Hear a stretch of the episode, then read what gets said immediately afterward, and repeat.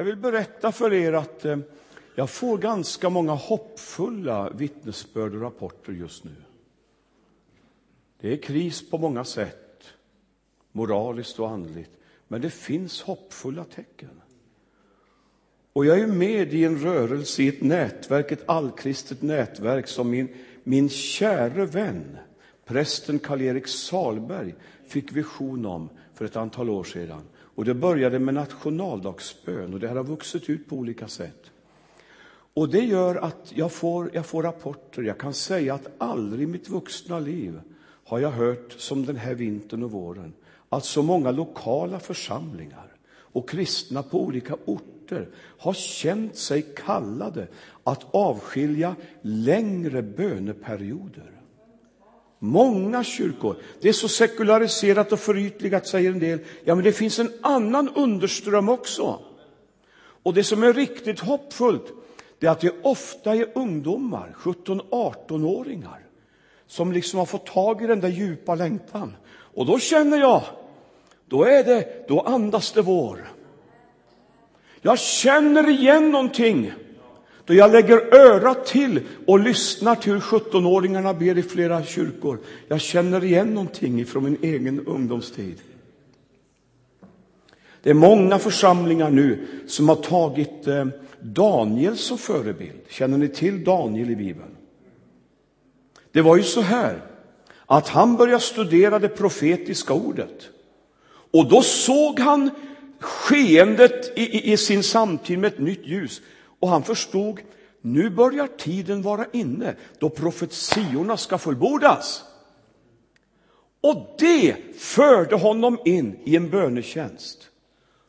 Och då han börjar be så läggs nöden och förkrosselsen över hans liv så han går sörjande. Det är under tårar, tid för tårar. Han gråter för sitt folk och sitt land. Och han är med och beder fram det du kan läsa om sen hos Nehemja och Esra och så vidare. En ny tid då slutstenen ska föras fram under jubelrop. Och han, han fastade och bad, det var i tre veckor, 21 dagars bön. Många har tagit det som exempel. Och det är väldigt många församlingar som har, har liksom eh, haft 40 dagar. Det är också någonting som kommer igen gång på gång i Bibeln. Då Mose vågade ropa ut sin bön. Låt mig få se din härlighet. Och han investerar hela sin varelse i den längtan.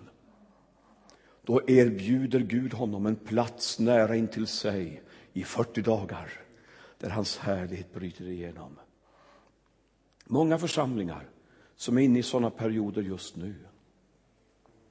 Hörrni, bara sista veckan så har jag varit med om saker som har gjort mig så glad. Och jag känner att det, det, det är någonting som spirar och håller på att bryta fram.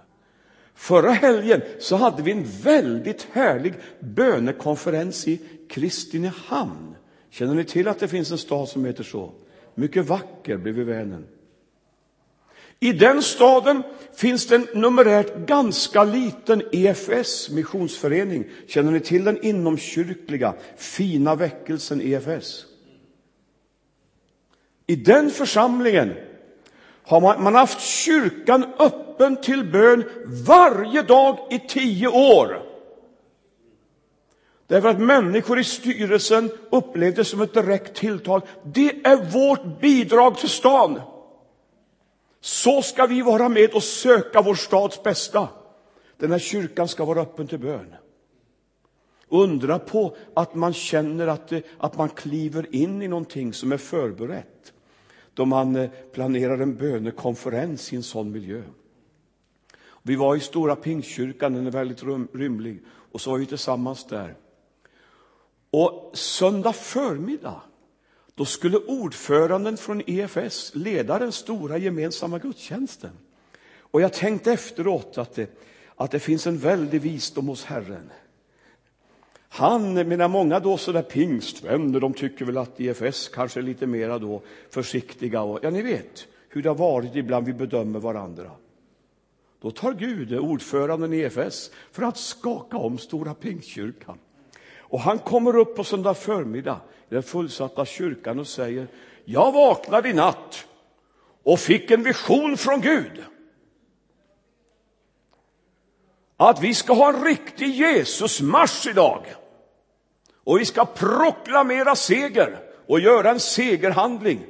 Och den ska bland annat handla om att vi ska bryta sönder alla gamla eh, religiösa vaneföreställningar och sånt här vi sitter fast i. Nu ska vi tillsammans gå ut i frihet. Och han är polis, han är van att styra och ställa. Och han arrangerade.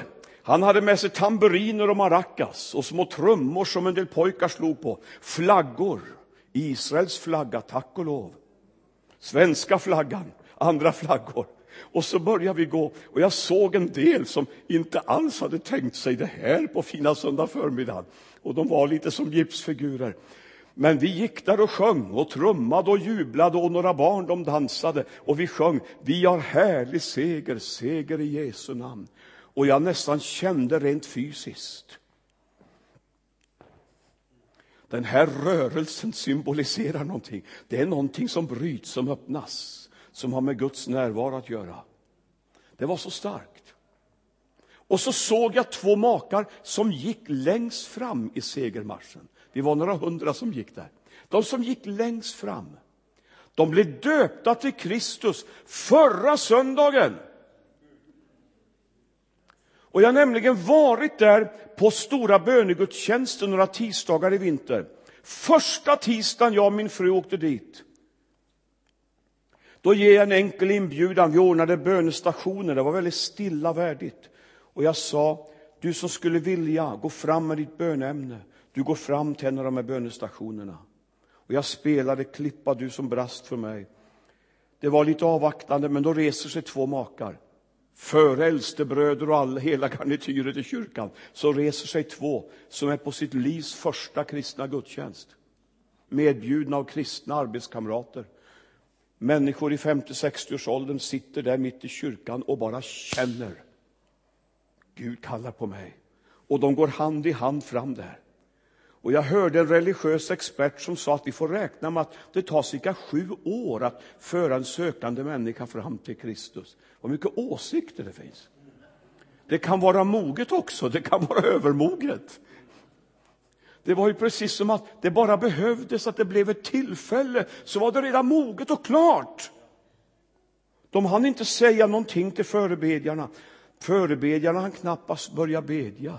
För man bara, man kände hur det bröt igenom i en jublande frälsningsglädje. Så blev de döpta förra söndagen. Och i söndags gick de där, han bar fanan och de sjöng Vi har härlig seger. Och bakom dem gick en riktigt nära vän till mig, Bill. Han blev döpt till Kristus i Stora Philadelphia i Stockholm när han var 11 år. Samma dophögtid som operasångaren Jan Sparring. Och han ville verkligen ta emot Jesus. Men ändå så hamnar han på sned. Han har inte fyllt, fyllt, fyllt 20 år förrän han är utanför alltsammans. Och så går över 30 år. Och han säger varenda dag har jag längtat hem, varenda dag. Och vad mera, en sorg som nästan har förtärt honom. För han, han visste redan som 14-15-åring genom profetiska tilltal att han bar på en kallelse. Och så blir allt bara förfelat. Han har kommit tillbaka. Han har kommit igenom. Och det Gud gör i hans liv, det är bara en mäktig bekräftelse på bibelordet. Gud ångrar inte sin kallelse och sina nådegåvor. Så de nydöpta först, sen kom Långe Bild där. Efter 30 år, hemma igen, befriad och frälst. Och jag tittade på dem och flera andra som gick där. Och så plötsligt mitt i glädjen så började jag storgråta. Jag tyckte det var så vackert och underbart. Gud upprättar. Och det jag såg där, det tycker jag var, var som profetiska tecken för mig. Ett stråk som jag ser tydligt, det är hur de här som egentligen är övermogna för Guds rike, bara de får en chans så bryter igenom. Och bland dem är många som har varit inne i nyandliga och okulta sammanhang. Och så har vi Bill. Han är ju, han är ju en, en representant för alla de där med en bruten relation till församlingsgemenskap som aldrig har slutat tro och längta efter Gud men inte har levt livet. Nu, nu ska sådana människor upprättas. Sen åkte jag till Uppsala, får jag berätta så här personligt för er? Åkte jag till Uppsala och, och, och ledde en bönegudstjänst i tisdags. Det finns en stor gammal baptistkyrka mitt i Uppsala. En fantastisk helgedom. Väldigt lik tabernaklet i Göteborg. En enorm kyrka. Den fantastiska orgeln på läktaren, alltså allt är så, är så ljuvligt. Den har ju gått en tragisk utveckling eh, i 50 år. Denna väldiga församling har nästan varit färdig att dö.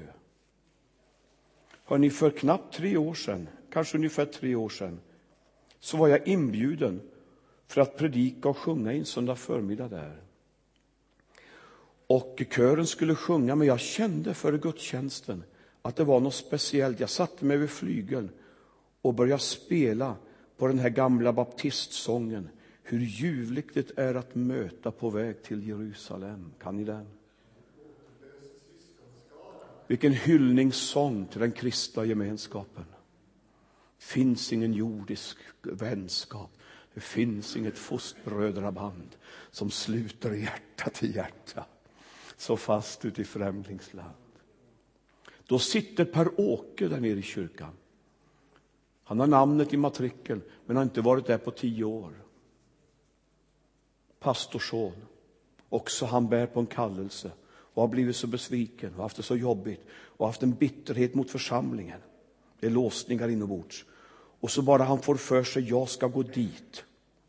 Han hade hört mitt namn. Och så kommer han dit och Guds ande viskar till mig, spela. Och den där sången för honom direkt tillbaka till sin barndoms församlingshögtider med det dukade nattvardsbordet. Det tog inte sju år, det tog två sekunder. Så är han liksom bara tillbaka, rakt in i skeendet. Och sitter där och bara gråter. Sitter och gråter genom hela gudstjänsten och bara vet. Jag är hemma. Och innan gudstjänsten är slut så upplever han en kallelse från Gud att starta en bönerörelse i lärdomsstaden Uppsala. Det går inte, sa en del. Har ni hört en del som säger det? Nej, det går inte. Det går inte. Och i synnerhet om församlingen har gått så här länge, då sätter det där sig i ryggmärgen hos folk. Så fort man kommer med ett förslag så är det här, det går inte.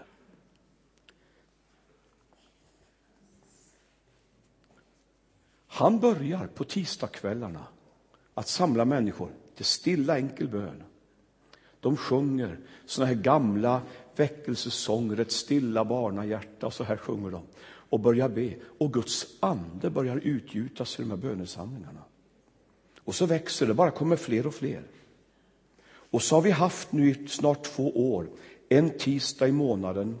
Och då måste vi ha bönemöte i stora kyrkan av utrymmesskäl.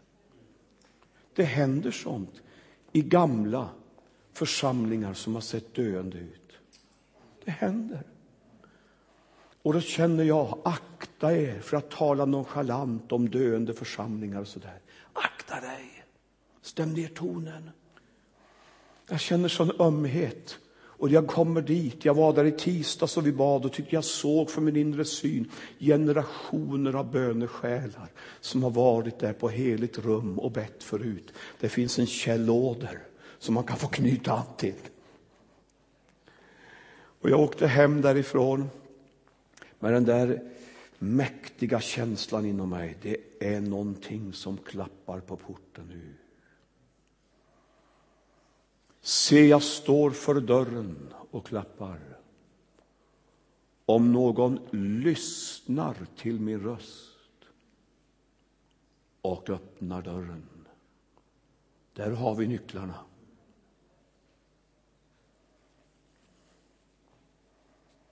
Då vi känner, då vi anar att det är kallelsetid mitt i församlingen. Då är det alltså två saker som är avgörande enligt Jesu egen undervisning. Villighet att lyssna och mod att öppna. Villighet att lyssna och mod att öppna. Om någon lyssnar till min röst och öppnar dörren. Det kan bli fest. Halleluja. Jag har sagt de här gångerna jag varit i Mölndal att det är tid för Jesus väckelse i Sverige och Norden. Och jag bär den djupa förvissningen att den står för dörren. Och församlingar med ett andligt moget ledarskap, församlingar som vill och vågar ge sig hän, tror jag kan få dra ut i en skördetid. Jag tror det ligger framför nu. Det är tid för Jesus väckelse i Norden. Och den måste börja i hjärtat av församlingen. Jag märker ju så väl att då ljumhet och så kommer in lite grann i en församling, det första tecknet det är att Jesus namnet tonas ner. Det är det första tecknet. Det blir reaktioner mot de där riktigt innerliga Jesuslovsångerna. Det känns inte bekvämt. Och man talar om, om Gud i lite mer allmänna ordalag och sådär. Jesus stöter stenen.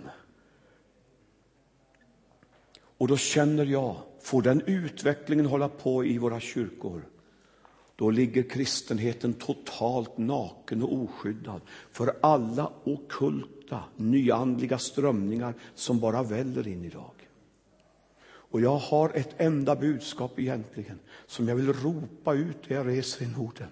Tillbaka till Jesus. Tillbaka till hjärtats enkelhet. Tillbaka till tydligheten och frimodigheten att bekänna dig till Jesus. Väx inte så snabbt, bli inte så intellektuell och märkvärdig så du inte längre behöver det enkla budskapet om Jesu blod och sår. Jag ber inför varje gudstjänst jag ska predika att atmosfären ska bli sån så det känns som om allt utanverk bara skalas bort. Och plötsligt mitt i vår gemenskap är det som den innersta hjärtnerven ligger i öppen dager. Hjärtnerven i det som är kristen tro. Att älska Jesus. Det måste bli en hjärtefråga igen, ta tag i oss. Och Jesus måste bli levande mitt i församlingen. Sverige är världen Jesusrörelse och den måste börja här. Se till att ni kallar predikanter som lyfter upp Jesu namn. Se till att ni har sångare som hyllar Jesus. Vad är det Guds ande bekänner sig till? Andens uppgift är ju att förhärliga Jesus. Ställ Jesus i centrum så har ni Guds andes mäktiga vittnesbörd över församlingen. Jesus väckelsen måste börja i hjärtat av församlingen. Det har aldrig varit så angeläget som nu med tanke på all förvirring och all sammanblandning, all synkretism. Det förekommer till och med i Sverige att vi har öppen religionsblandning i gudstjänster. Jag kunde berätta för er vad som händer. Och den här resan går snabbt. Det är en andlighet och en vilsenhet och en längtan som måste mötas av en verklig Jesusrörelse.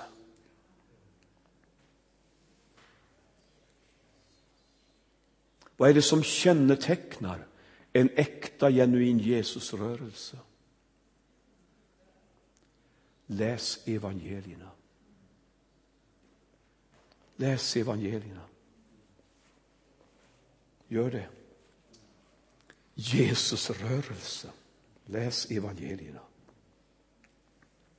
Det finns en väldigt allvarlig sida i evangelierna. Det fanns ju många eh, religiösa samfund i den kulturen.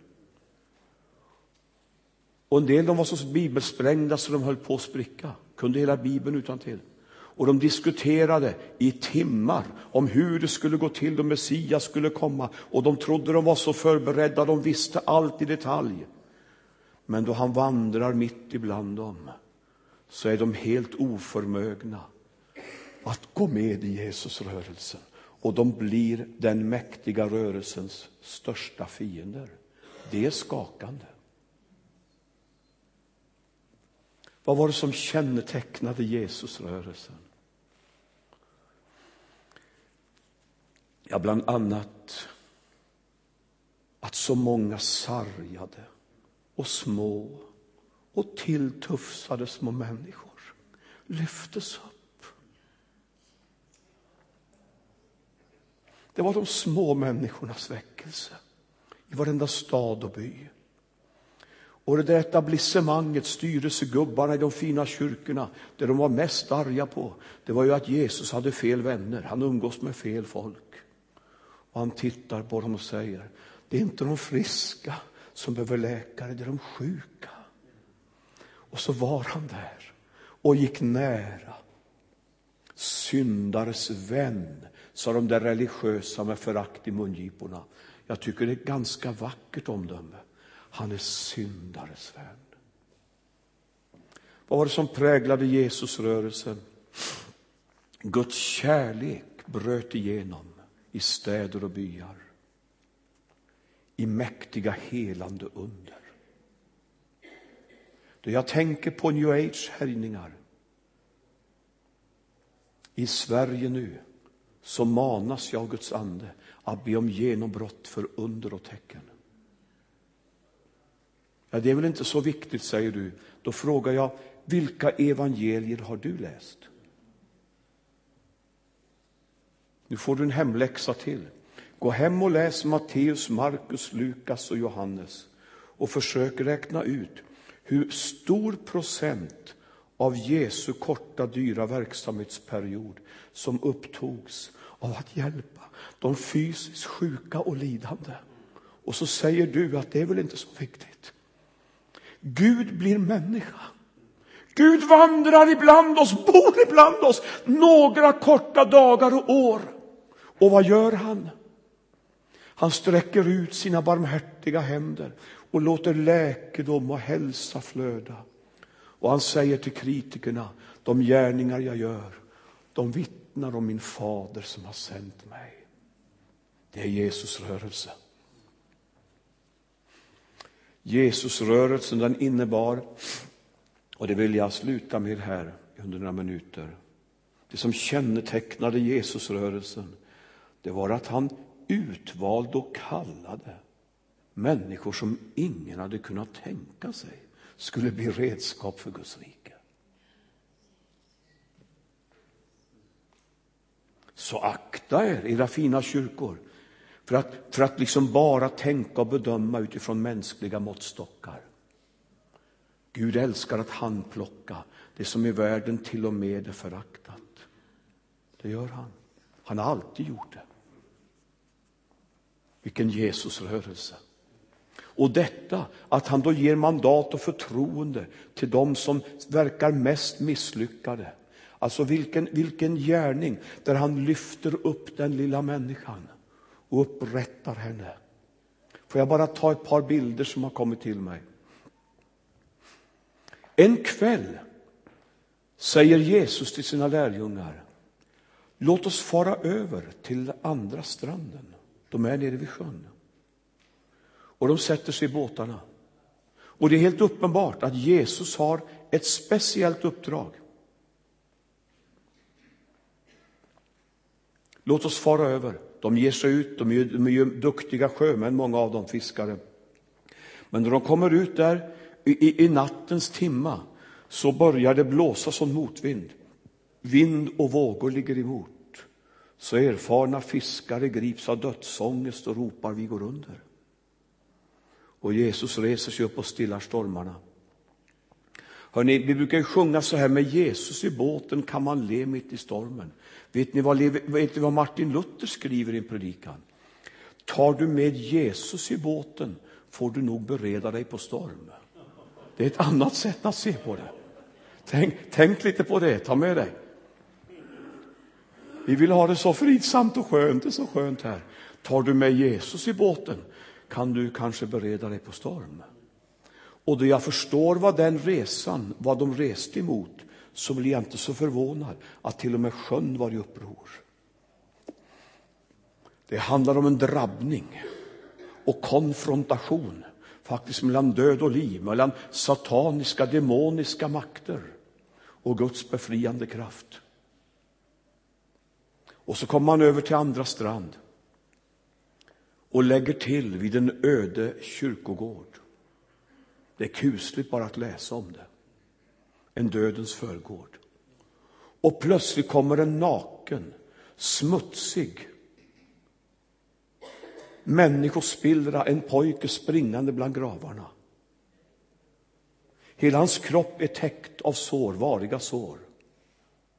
Och enligt Jesu undervisning så har han under lång tid varit under demoners välde. Jag bävar för att tala om det, men jag bävar ännu mer för att förakta och förringa vad Jesus säger. Det är han som ställer diagnosen. Här är det kamp. En liten människa som är terroriserad och betryckt och jagad av demoniska makter. Och enligt vad Jesus säger är de många, de där demonerna som håller på att plåga livet ur honom. Och det jag läser, då tänker jag, undra hur din barndom och uppväxt var. Den kanske var lika harmonisk som min. Men någonting har hänt. Någonting har hänt som har öppnat hans inre för det här demoniska inflytandet. Och nu är det mörker. Och tänk, han har full sysselsättning om dagarna. Han går runt där mellan gravarna och letar efter vassa stenar för att riva och sarga sig själv.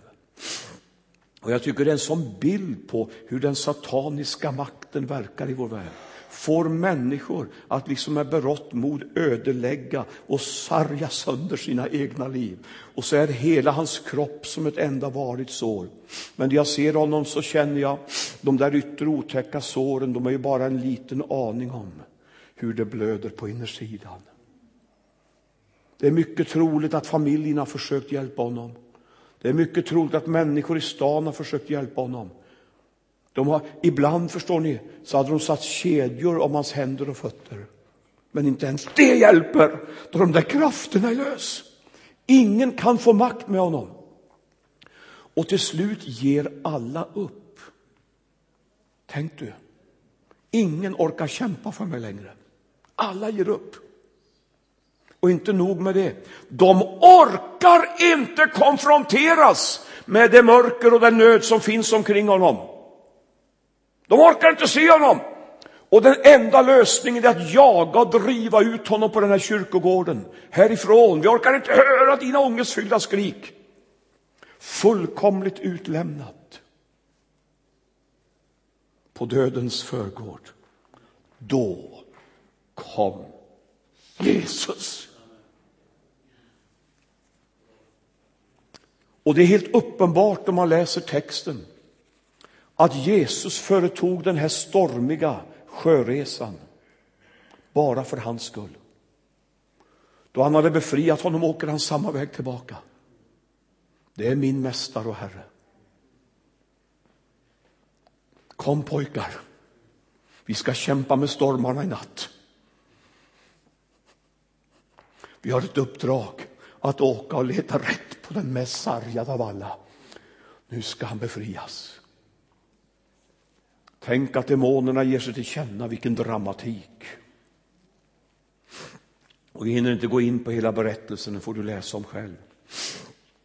Men ett ord från Jesus och bojorna brister på riktigt. Och mannen står där vid sina sinnen befriad. Jesu uppdrag är färdigt. Han går ner till båtarna med lärjungarna och ska lägga ut från strand. Då kommer han, den nyfrälste brodern och står där på stranden och säger, jag vill följa med.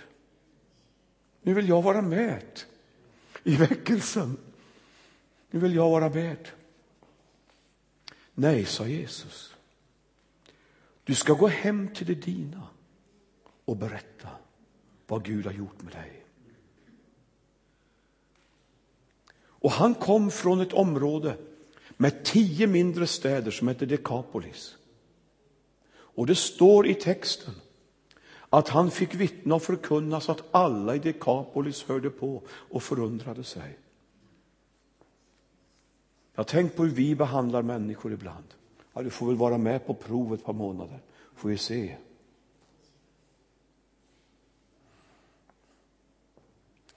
Han är beredd att kämpa med stormarna en hel natt för att få tag i den mest sargade av alla. Det är han som ska bli min biskop i Dekapolis. Och han har bara hunnit vara frälst ett par, tre minuter. Så får han mandatet och förtroendet. Gå, gå till Dekapolis och berätta. Ja, det, det är Jesusrörelsen det. Han handplockar den ingen har kunnat tänka. Jag undrar vad människorna kände som hade varit med och jagat ut honom bland gravarna. Då de står där på torgmötet och hör honom predika.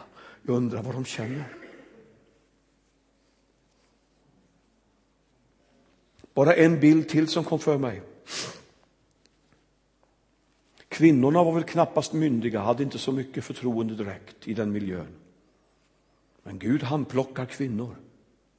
Till exempel då han har bestämt sig för att Jesusväckelsen ska bryta igenom i Sykar, en stad i Samaria.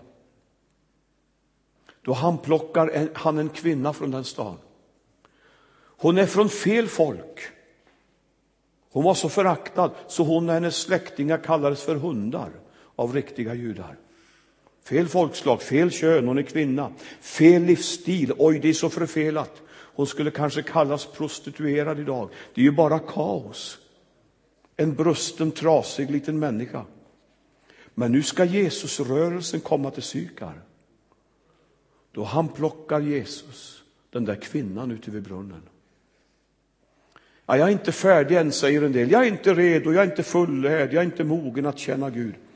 Den där kvinnan, hon hade inte ens någon frälsningsvisshet att vittna om än. Hon gick bara in till stan och sa, undrar om han är Messias. Hon hade, det var som en liten flik hade dragits åt sidan, hon hade anat någonting. Hon börjar dela den här förundran med de andra och det räcker för att elden ska tändas. Innan dagen går över ikväll har hon fått en hel stad i rörelse mot Jesus. Är det inte otroligt? Han brukar vem han vill och han handplockar den ingen kan tänka. Så är det. En Jesusrörelse där de små och enkla människorna befrias och lyfts upp och han ger dem sitt mandat. Halleluja. Duger jag att vara ett redskap åt Gud? Ja. Ja!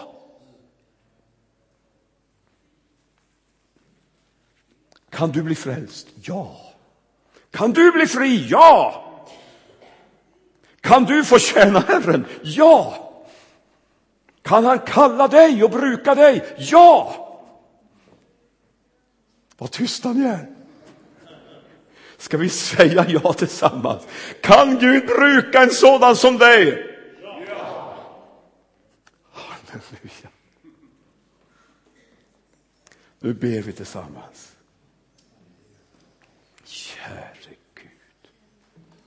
Jag känner Guds andes vind i kyrkan ikväll. Jag känner att Herren är här. Låt oss be, hela kyrkan ber. Ber mer för varandra, vi ber för varandra. Hela kyrkan ber.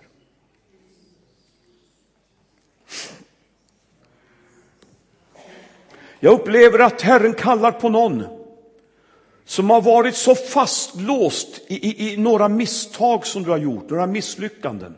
Och det där har fullkomligt förlamat och bundit dig och hindrat dig att vara i funktion. I Herrens Jesu namn vill jag lösa dig från det som hör gårdagen till. Och du ska vara fri att stå upp och tjäna Herren med frimodighet. Och här finns någon som ser på sig själv så ofta. Du speglar dig i dina tillkortakommanden och du känner dig så förlamad och nedtryckt. Men djupast där inne så vet du, vet du vad Gud vill med ditt liv. Nu, just nu du är i bön, ska du viskande säga, här är jag, Herre, här är jag, här är jag, här är jag. Ora la bachendo chantoris di kipa la baralaramendo lo romondoria. Shamala puendo kido lo romondoria. Det finns någon här som har en sån skadad självbild redan från barndomen. Och de som skulle uppmuntra och stärka dig, de, de knäckte istället självkänslan hos dig. Och det har gjort att det har varit en sån ojämn kamp i livet. Herren är för att hela dig på innersidan. Hela dig, upprätta dig. Och här finns du som har verk i dina leder. Här finns du som kämpar med ångest. Jag vet det. Du kämpar med ångest fast du ville vara Guds barn. Vi ska be för varandra ikväll. Herre, du som en gång talar i tungomål och upplevde Andens ljuva frihet och så är det precis som det där bara har tagits ifrån dig. Vi ska be för dig ikväll. Nu har vi Jesus möte.